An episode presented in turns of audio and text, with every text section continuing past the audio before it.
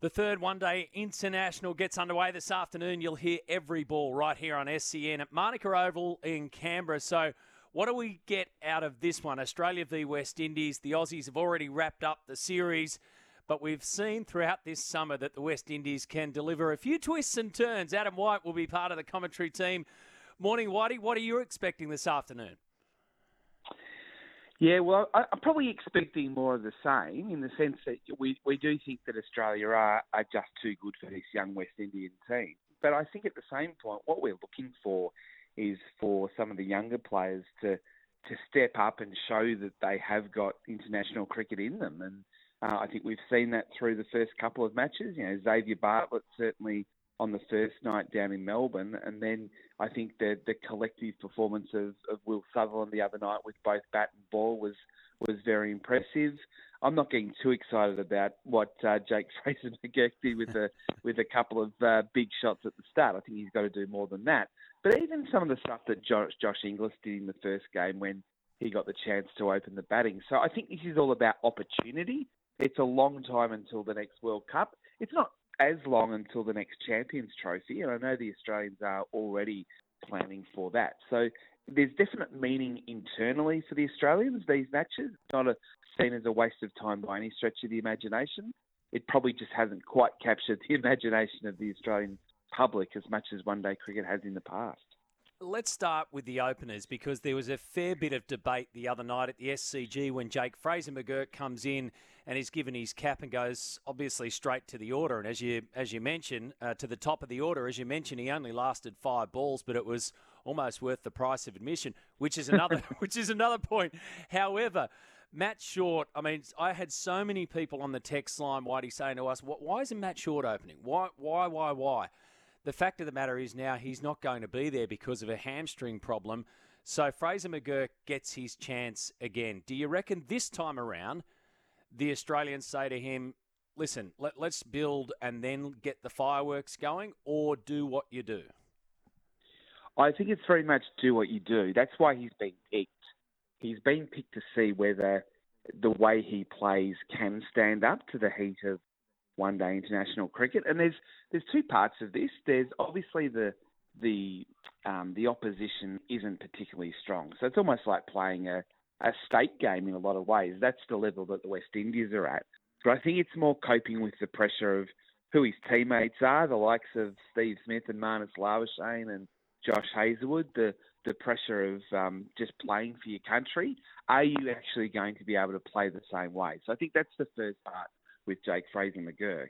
And I think with Matt Short, it's a really, really interesting discussion. Now, as I understand it with Matt Short, what they're saying to him is, we know that you play your best cricket in white ball opening the batting, whether that's for Victoria or whether that's for the Adelaide Strikers. But there's no spotting the team at the moment as an opening batsman in white ball cricket for Australia. We've got other options that we will use ahead of you. But there is an opportunity potentially in the middle order to be a regular player. So rather than waste these opportunities um, where we just go and do what we would normally do with Matt Short, let's see whether we can re-engineer you as a middle order player so that whether it's Tim David's spot or whether it's Ashton Turner's spot, who's used the used that role before uh, in international cricket as a number five, six, maybe even as a number seven, that can come out there and score, you know, 40 off 20 balls um, at from the 40th over mark or from the 38th over mark. Because I think that's the, the spot that Australia are looking for in you know sort of next generation, and maybe that is going to be Matt Short. So that that's why they're trying this with Short because clearly he'd prefer to open the batting, but I think at the same point, clearly he'd prefer to be playing for Australia than not playing at all and waiting for a Steve Smith to retire waiting for a Josh Inglis to fail opening the batting because that's kind of um, the person that they want to give the opportunity to. Now, now David Warner is no longer in the team. Which is where Australia has that uh, luxury of having the squad first mentality versus somebody like the West Indies who have so many young uh, players just trying to piece together a competitive team against this kind of outfit. Speaking about players who, who look like they're made for the squad. Will Sutherland made his debut at the SCG. I know you spoke to him last night. Such an impressive character. He's only 24 years of age. he just seems built for international cricket, both physically and mentally. Yeah, that's exactly right. And I think the best way of describing Will Sutherland's cricket is the fact that he can do everything, including leadership. Um, you know, given the Victorian captaincy on a full-time basis, as you said, at, at just 24, when they've had Peter Handscomb doing the job really well uh, for quite some time in Victoria, it just shows what Victoria think of Sutherland's character um, and his ability, I guess, to perform under pressure and just his understanding of the game. Now, we're you know we're talking before about Matt Short and the role that he might play for Australia moving forward. Sutherland's a really interesting one because he is one of probably five or six all rounders uh, around the country that could all play, I think, for Australia. Um, and it's just a question of where they all fit in. Um, because I would say, and, and Matt, you watch um, New South Wales cricket probably closer than I do. You know, Sean Abbott showed the other night that he's not just a bowler; he's probably a bowling all rounder. And I yeah. still think that Will Sutherland falls into that category as a as a bowling all rounder at this stage in his career. He would like to be, I think, a better batsman. He'd like his output to be a little bit better with the bat. But being 24, he's still got some time.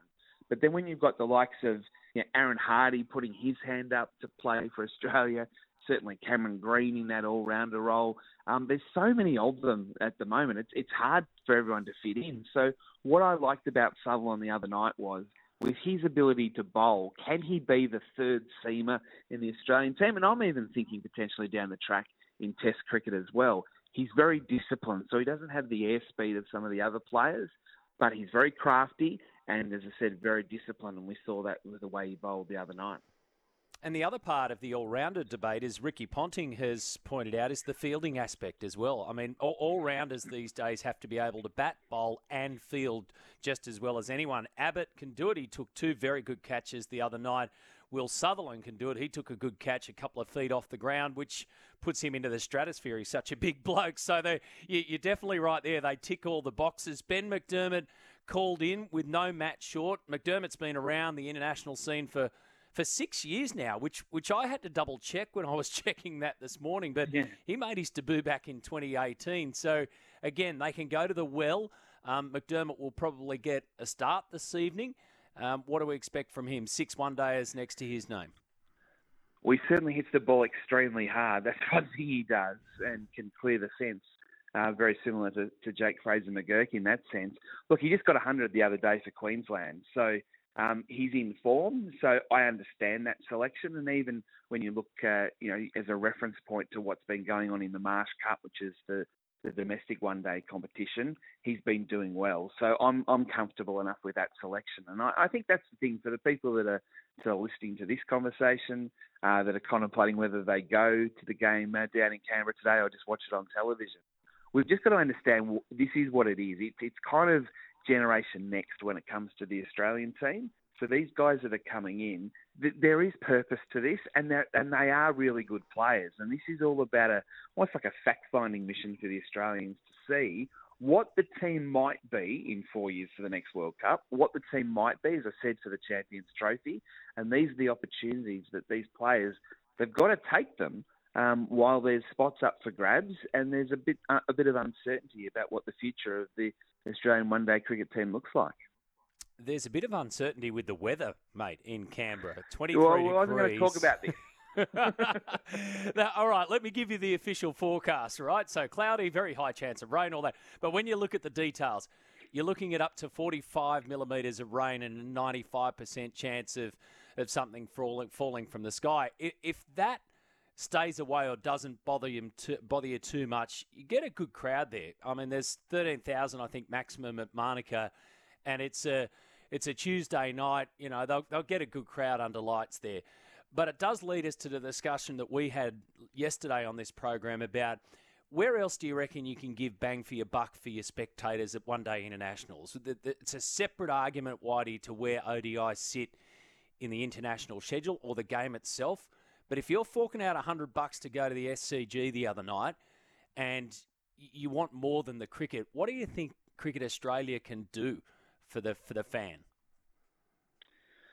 Oh, it's a good question. So I, I think from a Cricket Australia point of view, they need to relook at how they are ticketing these matches and the overall potential packages that can be put together for an Australian cricket summer. And then I think from a from a what what else can be done for the fan, I think it's more about what the ICC can do in putting together a, a, situation where there is context around every one day international that's played, similar to what is being set up with the World Test Championship. That you've it's either qualification for a World Cup, it's either a ladder or something like that, where where the, we're just not playing it for the sake of playing it. So I think that's an ICC thing. What I mean by the ticketing point of view, I think we've got to start looking at things like they do in the AFL and, and also the NRL, where you might be able to buy, a, say, a Cricket Australia membership package, which entitles you to a day at the Test match, three big bash matches, and a one-day match for the year. And that, that's a, that's a set price that's not particularly expensive, um, but it gives you a chance to be able to sample all three forms of the game.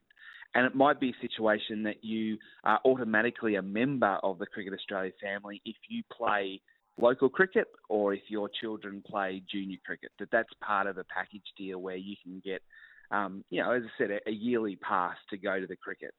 And I think if you start looking at it that way, we might start to get more people going to the game or sampling the game. Because I feel what's happened, Matt, is that when it comes to one day cricket, it's certainly become the, the, the third preference of people because of BBL cricket, you know, being seen as a, a family activity, being seen as something that's sort of, you know, it's done in three hours as opposed to one day cricket, which is seven hours. How do we get people that are prepared to go along? I think if you if you start saying, oh well, it's you know premium tickets one hundred and twenty dollars, well you've got to then multiply that out because it's usually something you take your family to. It's too expensive way too expensive, and people just won't go, particularly if it's a school night, which was the case in Sydney on Sunday night, and if it's a junior cricket night, which was the case with uh, with Melbourne on Friday night, and obviously tonight it's a it's a school day in Canberra. I think they've just got to be a little bit more clever in the way that they entice people to, to go to these games, or at least sample one day cricket. Because I love one day cricket. Um, but I think if you're looking at things at the end of the summer and saying, hey, it's $100 to go, um, I'm thinking I'm watching it on television. Mm, I like the idea, mate. I really like the idea. They've got the package there. They've got T20s, they've got ODIs, and they've got test matches. So why not package them up to your idea? I'll throw that out to our listeners this morning.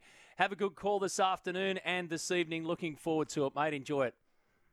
No, thanks, man. It, it, should be a lot of fun. Let's hope the rain stays away or, or comes and goes before the cricket starts.